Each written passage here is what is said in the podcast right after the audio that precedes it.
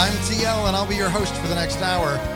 Each week at Mass, we say those words, I believe, but our belief has implications on the way we live our life the rest of the week. We explore those implications together right here on Outside the Walls. And today, we're going to go a little bit of a different direction. Um, if you listen for any length of time, you know that popular culture is not necessarily uh, the thing that I talk a whole lot about. We spend time talking about theology or talking about the implications of faith on life, and so we don't really delve too much into popular culture. However, every once in a while, popular culture delves into questions about life and faith. Uh, and so today we're going to talk about a television show that just now ended. It's a television show that's been on N B C called The Good Place. This is not an advertisement. I neither. Uh, uh, it's a neutral statement. It's out there. Uh, I may or may not have watched it every week. Uh, but uh, when it first came on, hypothetically, I, I'm watching this going, this is really uh, awful eschatological theology, right? This is not how the end times are. This is not what the afterlife is like. But gosh, it's funny. And it's bringing up some important questions about life and philosophy. And so it's worth watching. And so I did that for uh, a number of uh, seasons, four to be exact. Uh, and they just now finished. And the last couple of episodes shifted tone Uh, in a significant way, and significant enough that I feel that we can spend a day talking about it because it specifically uh, addresses our belief in the afterlife. And because it's such a popular show, that means that you're going to interact with people who have watched it and who it may have shaped some belief. In fact, I had a conversation not too far back where someone expressed to me that they believed in reincarnation and they were Catholic, and they didn't really see that those two beliefs were in conflict with one another. Uh, and the show kind of goes a little bit in that direction as well. And so to help us unpack it, we we brought in the, the big guns. We're talking today with Father Harrison Ayre, who is a priest of the Diocese of Victoria, British Columbia. You can follow him on Twitter, I do, at Father Harrison. Just as easy as that. If the name sounds familiar, and it should, it's because he's also the co-host of Clerically Speaking, a wildly popular uh, uh, podcast of two priests getting together and talking about the things that really matter. Father Harrison, thanks for joining us today. Thanks for having me on. So it was a, a great uh, relief to see that someone else was watching this show as well. Yeah, I uh, how did I, I can't remember how I found it. Someone, I, I think the first season had already been on, and someone said, "Oh, you should check out the show." And I, I, I remember seeing the billboards and thinking, "Oh, this is going to be a typical show that's going to totally misunderstand heaven," and uh, I just don't care. It's going to be so bad, right? But I had enough people, and then it finally came on Netflix or something like that. So I said, "Okay, I'll watch the first season," and I got hooked. Well, you know that the first season, and there, by the way, there will be spoilers. So yes. If you've not yet seen this. And you plan to, you might want to uh, save this specific episode for later. Don't worry. It's going to be available in the archive for as long as it takes you to binge watch all the way through. Um, you know, as I, as I first watched it, the, the first season, of course, they expect that they are in uh, their version of heaven, quote right. unquote, the good place. And of course it turns out at the end of the season, the twist is that this whole time uh, they have not been in the good place. They've been in the other place. And right. They have been being tormented by the ways that they do not fit uh, in the good place. So I'm like, oh, well, all of a sudden it's kind of purgatorial. Maybe it's not quite so so off as we once thought. And by the way, it's super funny, so I might as well keep watching. Mm-hmm. So you you had this same experience because they hook you at the end of that season. Yeah, they, yeah, they, they definitely hook you, although I found it interesting, too, because of, they don't. they don't go the usual route about what does the afterlife look like or anything like that. And in a way, I kind of liked it because it revealed its bias, even though it was trying hard not to be biased. Mm-hmm. Um, so I found that like, super interesting. Like that's why I, I actually, I think it's probably one of the best comedies in the last many, many years. Mm-hmm. Uh, cause it, it's smart. And it, for me, actually probably best comedy since Arrested Development. Uh, um, just smart, intricate, intricate, um, but also like it's revealing the attitude of the writers without like that. That's not how, that's what happens often with writers. They will, they think, okay, I'm going to be neutral. I don't like, cause Michael Schur even says himself, I didn't want to bring religion into it. I just want it to be like a, a philosophical experiment, essentially, which, which is fair. The problem is when you ignore God, you can't help but make the question of God in the show, right? So I, I found that really interesting. And I thought they did a good job of dealing, like the other reason I loved it is I thought they did a good job of talking about philosophy on a popular level. Yeah. Yeah, so. They did a great job introducing philosophy. It's one of the reasons I kept watching it, because they did bring in some really uh, important ethical questions about yeah. what do we owe to one another and how do we treat right. one another and and what are the the outcomes of the way that I behave. Um, but it was also interesting because it it does reveal quite a bit about our uh, our culture's conception of the divine, because mm-hmm. even as they tried to avoid the question of God, they had these characters who were supposed to be um, ultimate judges or ultimate determiners of how things end up. And mm-hmm. it looked to me as though their concept of God was one that we often see the new atheists reject, uh, and, and they should reject that view of God, uh, but they think that that view of God is God, that God is somehow capricious and out to satiate his own appetites and desires in the same way that a human would be, just on a more powerful level, uh, almost mm-hmm. a, a Greek mythology kind of, of concept of God superimposed over our current day and culture.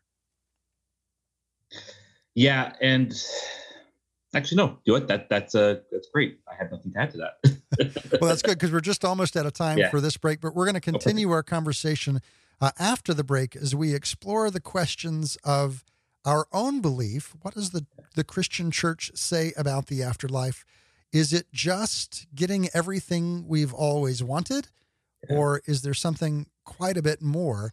We're hopefully going to give you the tools that you need to engage in these discussions with those that are around you, your friends, family members, uh, and folks on the street right after this. Today's guest is Father Harrison Ayre, a priest of the Diocese of Victoria, British Columbia. You can follow him on Twitter at Father Harrison. And come be a part of the ongoing conversation on social media. Follow us on Facebook.com slash Step Outside the Walls. On Twitter, the handle is at Outside the Walls. Did you watch The Good Place? Talk to me about what you thought about how it ended up. And we'll continue talking about it right after this break, so don't go anywhere. You're listening to Outside the Walls with...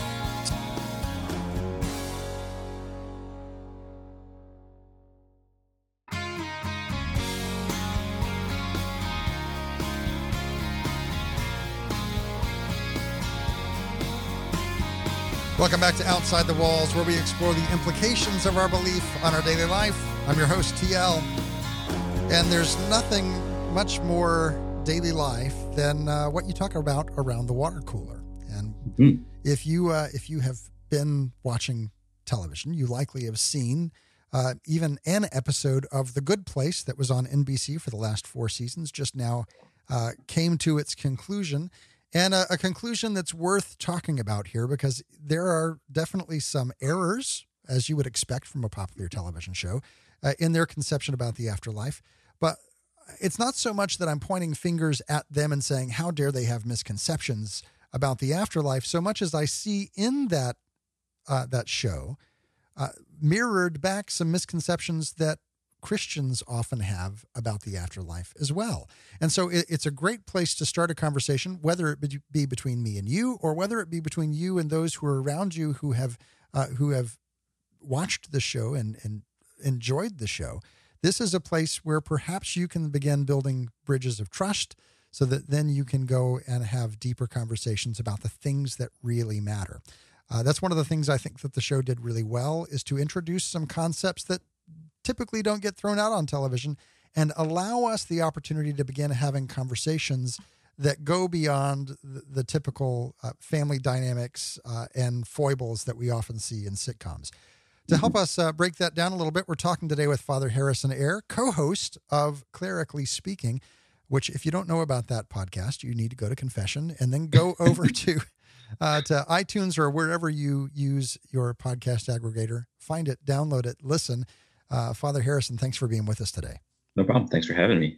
So we, we were talking during the break. The show is not simply something we need to dismiss and throw out and say, oh, that's bad and we ought to flame it. There are some really good things that The Good Place gets right. So let's yeah. start there, and then we'll we'll go on a little bit later to talk about some things that might have been lacking. What did sure. you see? What, what right out front, the the big thing that you look at and say, you know what, they might have gotten to the wrong place, but this brought up something really well. They did this right. Yeah, I, for me, the biggest, it, it's one of the overarching it, arcs of the show is the, I, and it really, I think Eleanor gives really good, uh, a kind of good verbalization to it, to uh, Mindy Saint Clair in the last episode, mm-hmm. right? When Mindy's in the medium place, stuck in the eighties, nothing more medium than the eighties. um, and uh, he's, she's saying to her that you need a community to be better. Mm-hmm.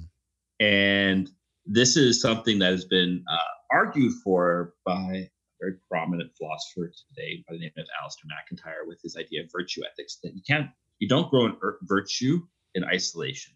Mm-hmm. I don't try to take up the world by my own two bootstraps and try to make it through life, but that I need to be brought up in the realm of a community, which will purify me and strengthen me and encourage me and challenge me to grow in virtue. And I, and that really is like, The, the show kind of constantly kind of almost hammers this home, this idea that you need community to be better. Mm-hmm. You cannot be a morally upright or virtuous person without community. So I think number one, that's, that's, that is the biggest good thing. I mean, there's many others too, but that's the, I, I, if, if anyone takes anything away from that show, I hope it's that.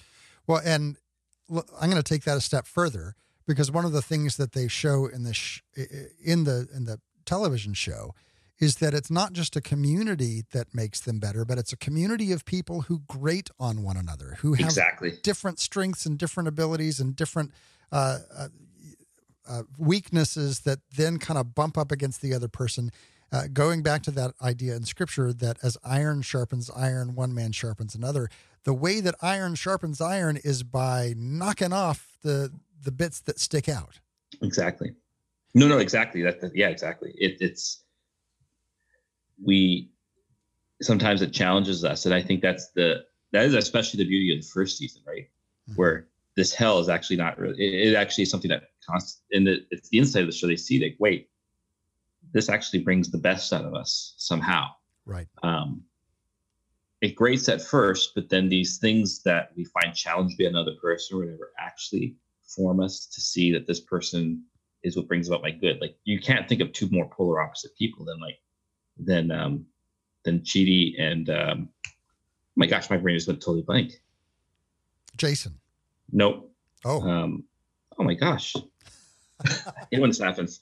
Ah, getting older. Um, Eleanor. Yeah. Right? Oh yes. Sorry. Yeah, yeah. Chidi and Eleanor are two completely opposite people, and yet, uh, which also plays into this idea that complementarity is actually what is good for a relationship, not this kind of bleak beige view of everyone ha- we have to have the same interests and do the same things all the time. No, no, it's that comp- complementarity is what brings the best out of each other. Well, let's just take this moment. Uh, you, you brought this up. So marriage is something that's very important to us in the faith. Uh, I, I just want to throw this out there. Like you said, it's not about whether we're compatible. The ultimate test of compatibility is whether or not we can be humble with one another. Exactly. Can I be vulnerable? Can I give up my own way? Can I say, okay, I'm going to put your needs before mine? If so, guess what? You're compatible. Exactly. Exactly. Yeah. Uh, some, uh, some other things that the show does really well is it draws out the, um, the implications of a flaw. They, they show uh, blown up in, in living color what this tiny little character flaw looks like on a large scale, and they kind of follow it down all of the um, uh, the iterations of it, and show how it damages a community. It shows one that yes, we we have to be in community to to ever get better, to grow in virtue, but it also shows two that my sins affect the whole community mm-hmm. as well. Mm-hmm. Yeah, totally. I, actually, I never even thought of that, but yeah, exactly. Yeah, it shows this.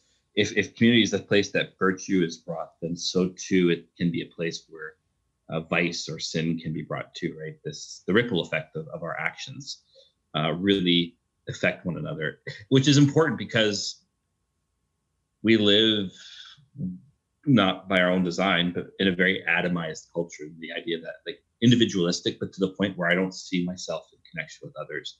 And so the show kind of brings about this idea of it's not just it's not just a uh, me getting through the world, but this idea that we have we have actually a common nature in our humanity, and that what we do affects and bears on one another. So it kind of subtly kind of brings back, a, a, if you will, a different kind of metaphysics about what it means to be human. Mm-hmm. uh, which, and I think that's, in a way, that's actually a good direction to go. It's not perfect, but it's a good direction to go. You know, a, a, a lot of what we saw in in The Good Place, in the show, would, I think, be really good, uh, and, and I think that this is what they were meaning to do. It's really good for us on this side of eternity to look at and say, what can I learn about growing in virtue and needing a community right now? Because mm-hmm. the truth of the matter is, while their conception of the afterlife is certainly incorrect, their their conception about what's needed uh, for living rightly is largely correct, at least in mm-hmm. terms of uh, the amount of space that we can get to with reason alone. Yeah, absolutely. Absolutely. So um, what are some of your maybe favorite moments that that brought something out that otherwise, you know, you wouldn't expect to see on television? Uh, my instance, favorite like, moment. Go ahead. My favorite moment. I, I the Kierkegaard rap. My name is Kierkegaard and my rhyming is impeccable. Check out my teleological suspension of the ethical. And Eleanor just looks at him with this glazed look, and it was amazing. And and uh, I laughed really, really hard. I was probably, I fell on the ground laughing. I think I didn't expect it. And it was so funny. And it was like, just so right. It was, uh, um, so just those fun plays like on philosophy. And like I said, the, the fact that they often get people right, um, you know, a little disappointment, the fact that they kind of skip over medieval philosophy essentially. Uh, but, uh, the fact that they get like, that was one, it was, it was smart. Like it's just, it's so often that there isn't smart television anymore. It's just banal toilet humor stuff, which has its place in a way, but the show really just, it was, it was, I love a good smart comedy, mm-hmm. and the show didn't dumb itself down for its audience. And so stuff like that, um, the way the, I, I kind of, how Chidi, if you will, almost becomes like these different over time, it becomes a different incarnation of the philosophical system, right? Like, Uh, when they're back on Earth for that season, um, where he where he kind of gives into nihilism and he becomes totally absurd, right? right? And I thought, wow, they got that right. So the connection between like theory and giving theory a dramatic role, if you will, so well done. And I mean, like, it, um, obviously, I, I in a way too, like I was surprised and not surprised by the twist mm-hmm. at the first season, because I was also like, after about three episodes, I'm like, this seems more like hell than heaven. Right. This is, I'm like, this, frozen this is, yogurt, come on. That was one of the right? things, the the the statement about frozen yogurt, that isn't it just like humans to make something a lot worse just so they can have a little bit more of it. And that was such, and that was, I mean, that's one of the other good things of the show. These, uh, through Michael, these brilliant human insights, mm-hmm. right?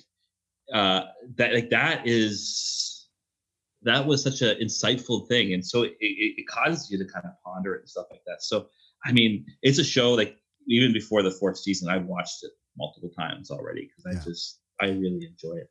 So let's talk just a little bit, and we'll hit this much harder in the next segment. But mm-hmm. one of the things that they, they don't ever quite nail down is the place of appetite and desire. Mm-hmm. Everything is framed around what, what I want most. Uh, and they frame everything in these terms of desire and, and look at the afterlife in terms of desire, but they never quite understand the fullness of desire. Right. Yeah. And I think for me, one of the things about the show, and this is what, this is when I like good pop culture, because it's trying to reason about something without revelation. And so it actually does a, a great job of pointing to something deeper, but you never feel satisfied with the answer they give either, because they can't re- you can't reason to it on your own. So this idea of desire in the show is one of the more fundamental themes, right? This idea that heaven is this place where I get to do all the things I've always wanted to do. Like, who wouldn't want to fly around in the air and stuff like that? And even in, and especially in the last few episodes, The Good Place proper, it's this idea of I want to do everything that I've always wanted to do for eternity, right? But that's not what they, they look at desire in a too immediate of a way. Right. Right. okay, I want to be able to be the perfect craftsman, right? Um, okay, let's do that or whatever, right? And you spend however much time to do that, however many Jeremy Baramies to do that, right? Uh, but that's not what desire is. So the show points to this need for the fulfillment of desire, but it comes up short. And it sees this idea of death as the only means. This is where I don't think they realize how deeply philosophical they got mm-hmm. in this part, because if desire is always is, if the, if you're actually oriented towards nothing, then desire is absurd. And so you've you've filled that out. You've done everything you could, and now there's nothing left to exist for. Right. You know, you get this kind of like the way Chidi goes about it in the last episode. He kind of almost hits an ennui in his in his soul, like the sense of there's nothing more for me. Yeah. And I find that really, really sad uh, in a way, because desire is the is the fact that I can't fulfill things myself, but that there but that there's something in me that desires something greater than anything in all of creation itself, which is God Himself. We're talking today with Father Harrison Ayre, a priest of the Diocese of Victoria, British Columbia, about the series finale of the television show The Good Place, what it got right and what it didn't get right, when good is not good enough. We're talking about the nature of desire and the nature of eternity.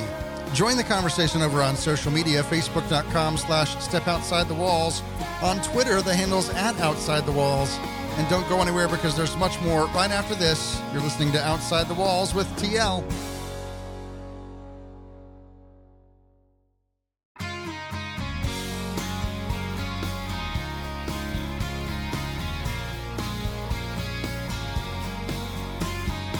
Welcome back to Outside the Walls, where we explore the implications of our belief on daily life. I'm your host, T L, and we're talking about television, which we never do here. You know that. Uh, but here we are, because there was a television show over the last four years that was different. Uh, it brought up some deep uh, and, uh, and abiding questions of the human condition. And yes, it did not get all the answers correct, but what do we expect, honestly? We should be, you and I, very grateful that the conversation was brought up, because now this is out there. There's a, a starting point for us to begin having some conversations about the nature of the human person, about the nature of our desire, about what our end is, what we're destined for. And so, yes, it did not answer the questions the right way, but it brought the questions up. And so the hard work has been done. And now you have an opportunity in your relationships Uh, to begin answering those questions and having conversations about the deep things of our existence. And we're having a conversation right here about the deep things with Father Harrison Ayre, who this is kind of uh, your your stomping grounds and the deep things of the questions of the human person. Uh, Father Harrison's also the co-host of the podcast Clerically Speaking, which you ought to go look up right now. There is a link on our social media, facebook.com slash step outside the walls. On Twitter, the handle's at outside the walls. You can just click that link and go right to it and enjoy more of Father Harrison. Uh, Father, thank you for being with us today. No problem. Thanks for having me. This has been great. You've recently done a series of pieces on the question of the human person using some of the work of Pope Benedict the sixteenth. Uh, just to give us a real quick cap on that, and then we'll move back to our conversation about The Good Place. Sure. One of the most fundamental questions we have to ask ourselves today, and it's always a fundamental question, but it seems to be more so today than ever, is what does it mean to be human? And so this idea is, um, I think, emphasized, especially in the work of Pope Benedict, with the idea that uh, to be a human means that we are gifted into existence. And by being gifted into existence, that means we receive our being from another, and that our orientation and goal is for that other. And thus everything we have about what it means to be human, our body, our soul, our spirit, our mind, our intellect, our will, everything, our emotions are created good for the good, so that we can find our fulfillment in God. And that, so, because like modernity likes to look at this idea that to be human is I create myself, I create my own meaning, et cetera. So if we can switch it around, see this idea that no, actually to be human means to be I'm gifted, mm-hmm. then it starts to help us understand our, our being differently. So that's what I'm working on in my doctoral work. And uh, and then I've written, yeah, I've written some stuff for Simply Catholic on, on some basics of what it means to be human. Yeah. And of course, you talk about that on your Twitter as well. The Twitter there is at Father Harrison. You should follow him. Um, that's one of the things that The Good Place as the television show did, is it raised these questions of what does it mean to be human? What do we owe mm-hmm. to one another?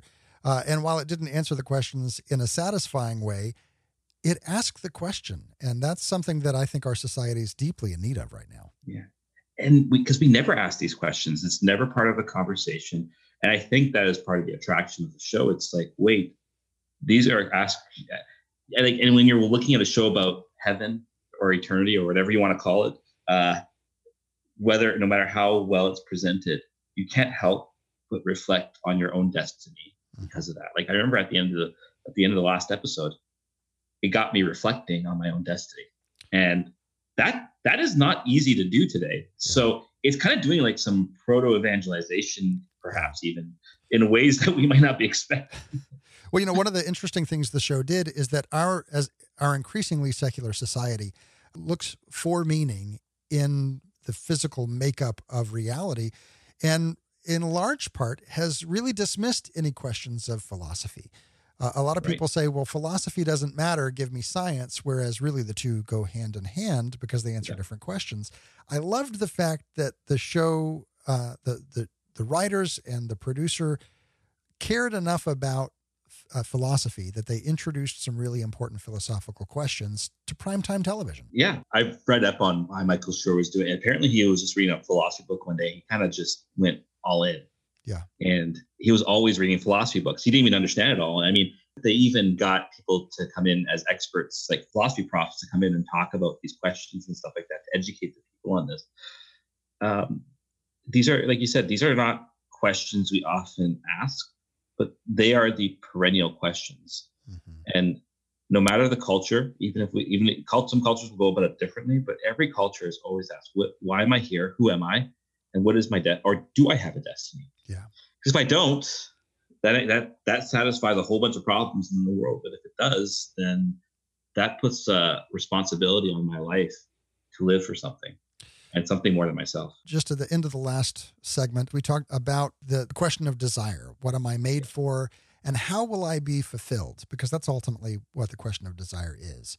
Mm-hmm. Um, one of the things that The Good Place, I think, does not get right is their conception of eternity merely being the satisfaction of my appetites, right? That right. thing that I want, uh, everything I've ever wanted. Uh, you know, if I, if I like cheeseburgers, well, in the afterlife, I'm going to have fifty cheeseburgers on a plate at any given moment. Well, mm-hmm. you and I both know that if you want a cheeseburger, fifty cheeseburgers is just going to make you sick. Mm-hmm. It's going to get to the place where you no longer have uh, a desire for that thing because it has been more than sated. It has been taken to, it, to its extreme. Mm-hmm. And so one of the things that the show gets wrong is that it frames all questions of desire as if it's a desire for a finite thing that can somehow eventually we can get tired of. Yeah. If we get tired of these things, then that points to the fact then there is something deeper in me that isn't satisfied. Mm-hmm. So either we fall into kind of like what happened in the last episode. Essentially, it's it's nihilism. This is, and this has been kind of the subtle thread of the whole show. When you take God out, you can't help but have nihilism. It's the only possible response. Um, In a way, it's funny that there's a little side. They present it in kind of a weirdly beautiful way, and even in a somewhat joyful and attractive way, but still nihilism. Right. Still, that's still what it is. There's a reason we're never satisfied with satiation, mm-hmm. because there's actually a deeper desire. I'm actually got a thirst for the infinite, and I all these things become boring without the infinite involved. Yeah. One of the other things that they do there at the end of the show, because of course the whole afterlife is really a metaphor given to us for our current life. How are we going to make our current life good in view of how they make their afterlife good?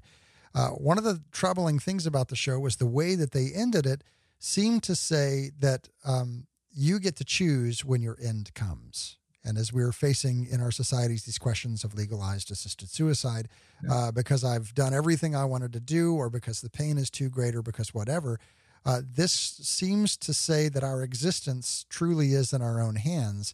Yeah. Something's missing there. Absolutely. And um, what it's missing is this idea that I am not, I don't create my own destiny. Mm-hmm. Essentially, my destiny, what I am made for, is actually something that I, that is to be gifted to me. I noticed that that thing too. It was kind of a presented as a kind of death with dignity thing, which yeah. is a big question here in Canada. Um, there was a real sadness to that because I thought they're missing the one thing. I think that that points to a need for a deeper question. And it was, like you said, this is the one question the show misses. It's it refuses to ask the question about God. Yeah.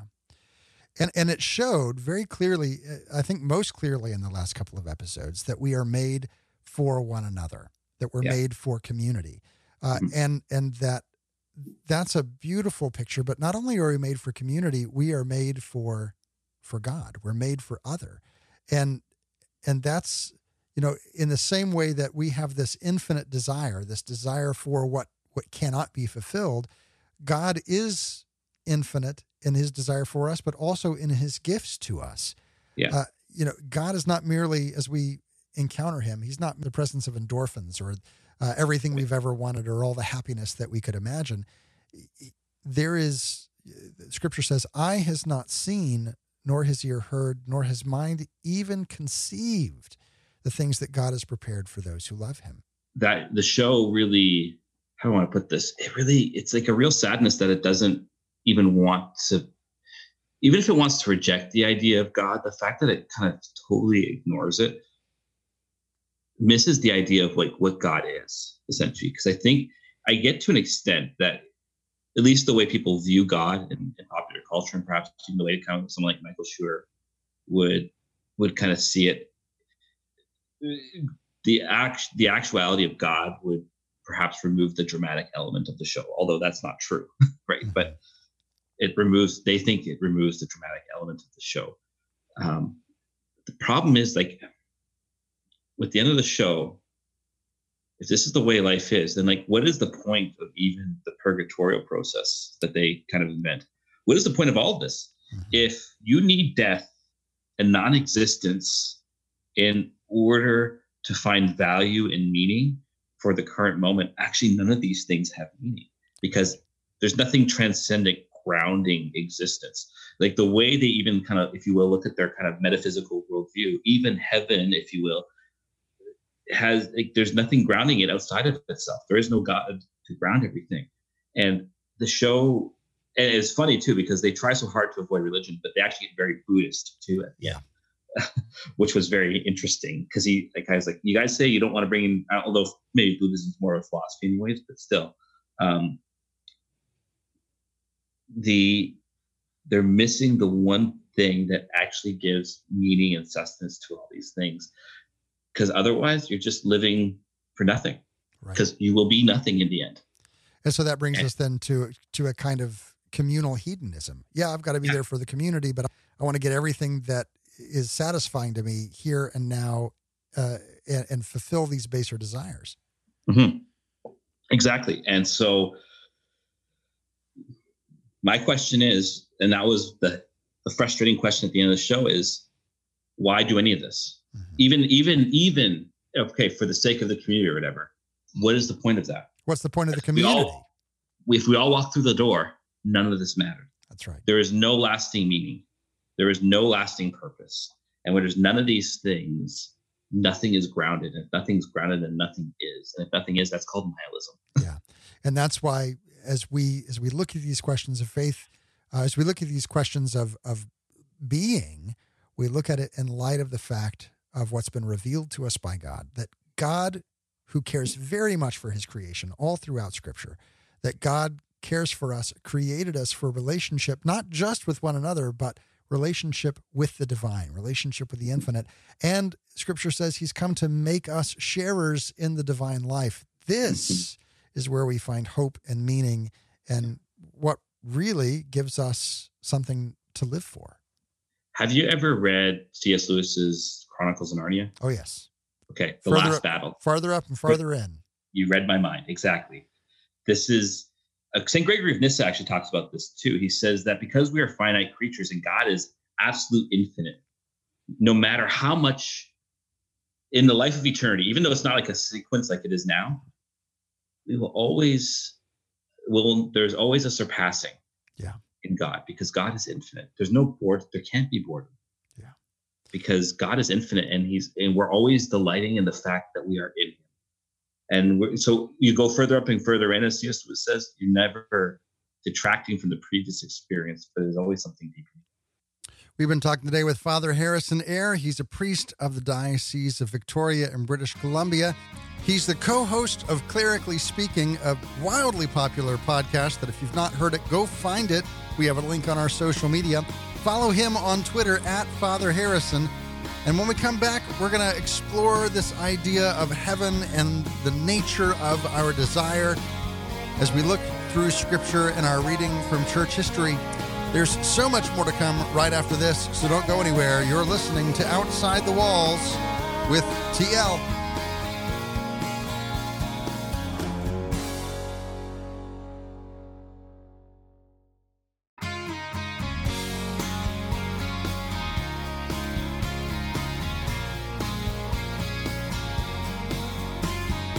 Welcome back to Outside the Walls, where we explore the implications of our belief on our daily life. I'm your host, T L. Well, today we had the great pleasure of talking with Father Harrison Ayre, who is a priest in the Diocese of Victoria in British Columbia. He's the co-host of Clerically Speaking, uh, which is a wildly popular a podcast. And I've wanted to get Father Harrison on for this and that over uh, last several months.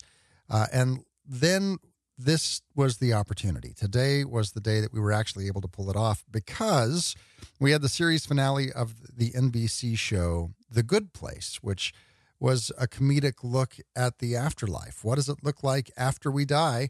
And as you can imagine, a, uh, a mainstream television network did not get all of the answers correct. Uh, I know that's a shocker. So today we uh, we broke it down a little bit. We looked at the whole series, Uh, but specifically looked at the last couple of episodes and talked about what did the show get right, what did the show get wrong, and used the show, I, I think, in the way that that all of us should use such things out of popular culture. We used the show as a jumping-off point to talk about the deeper things of God uh, and what it looks like. You know, yes, it got the, the answers wrong, but it asked the question. And whenever we ask the question, it gives us the opportunity, Uh, if we are ready, as we're instructed to be by Scripture, to give an answer for the hope that's within us. So we did that today with Father Harrison. If you missed any part of the show, or you just want to go back and listen again, have no fear. All of our episodes are archived right over at outside the walls dot com. Now, I had such a great time with Father Harrison uh, that we continued the, the conversation after the episode quit rolling, after the interview was done. And that extra segment is available to everyone who supports the show through Patreon. If you're interested in being a part of that support community while you're there, taking a look at the archives, getting ready to share it with your friends on social media there at outside the walls dot com, uh, then up in the top right-hand corner of the page, you'll also see a link that says support the show hyphen Patreon. If you click that link, you can get all the information about what it takes, as little as five dollars a month, to get all the extra episodes, all the extra segments that we have recorded, one per week. Uh, and you can catch up on some really, you know, interesting conversations that we've had after, after the broadcast is finished. Well, let's go ahead now. We're going to continue this, this question of the afterlife. Uh, and we're going to do that through our readings from Scripture and from church history. Our reading from Scripture today is going to come from the book of Revelation, because what better book of the Bible should we use to talk about the end of all time than to look at the book that talks about the end of all time, right? Uh, this is from the book of Revelation, chapter twenty-one.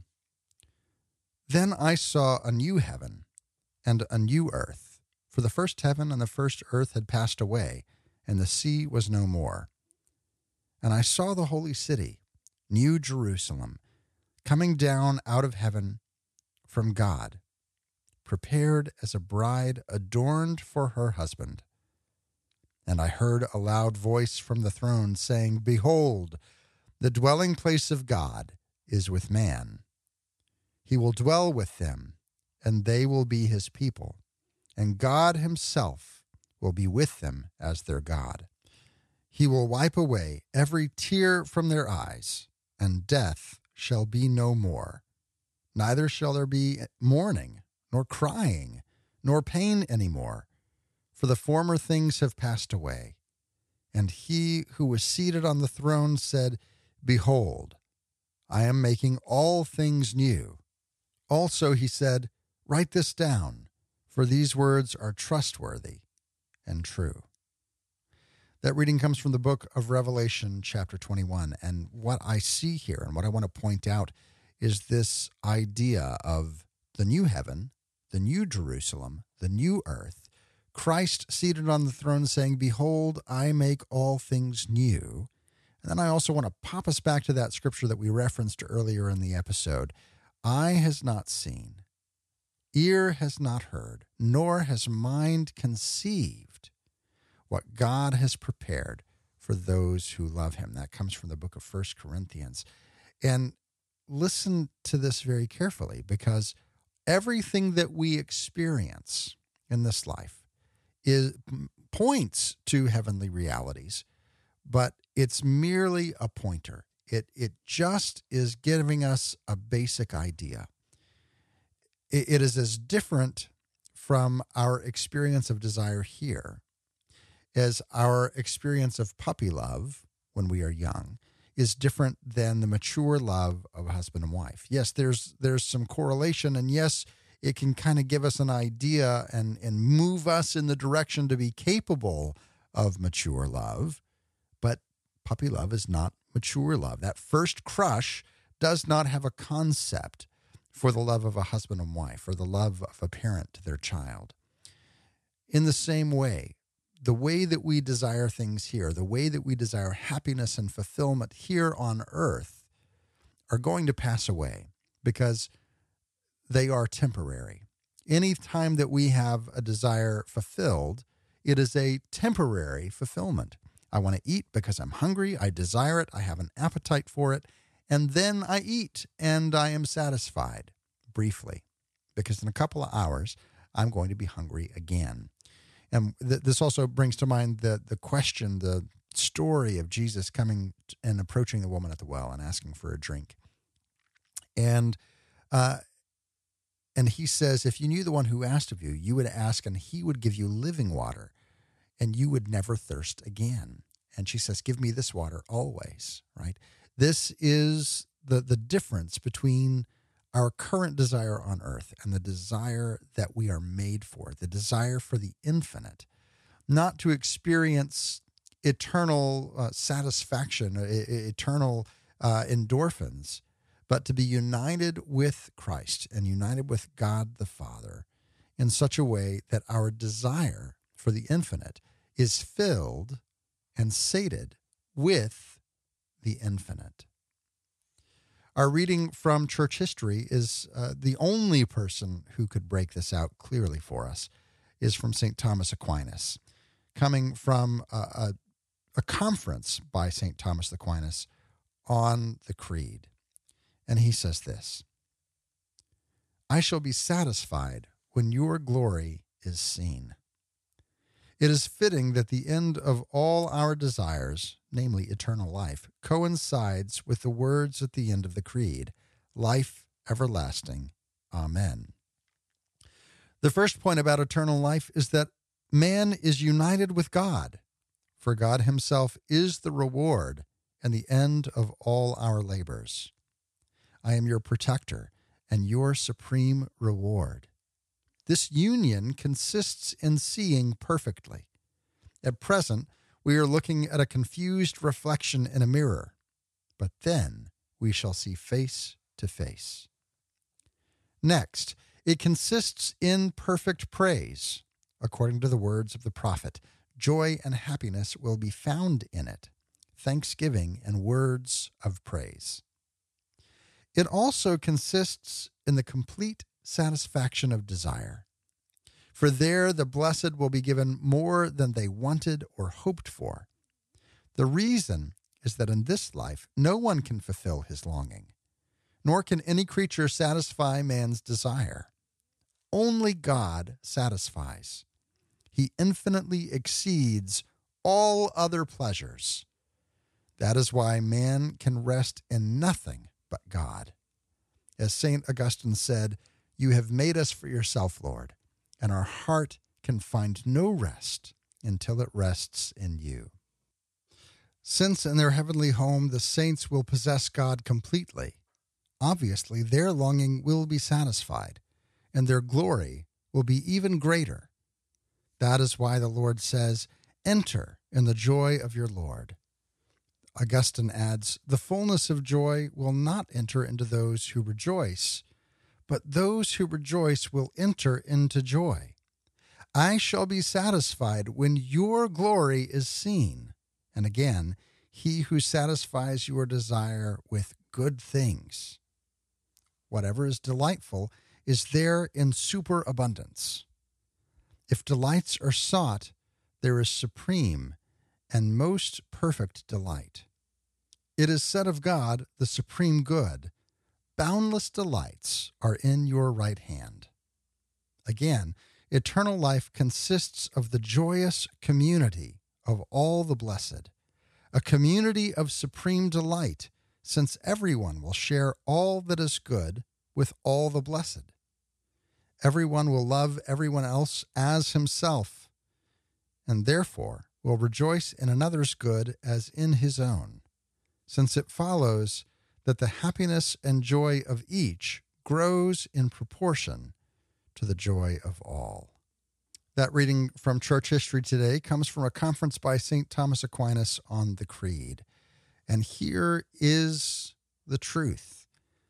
We experience divine beatitude when together as the full church, together as all the blessed in heaven, share in the goodness of the infinite, of God himself, who gives us not just good things, but the good itself, that which transcends all that we could ask or even imagine here on earth. And so the best way to be prepared for that is right now, here on earth, to seek after the divine good, to seek after Jesus himself and relationship with Christ, which will prepare us as much as we can be prepared for that life of infinite beatitude. That's all the time we have for today. Today's show is brought to you by Joseph Roberts and all of those who support the show through Patreon. Go to outside the walls dot com, click that Patreon link, and join their numbers this week. And until next week, may the Lord bless you and keep you. May the Lord make his face to shine upon you and be gracious unto you. May the Lord lift up his countenance upon you and give you peace.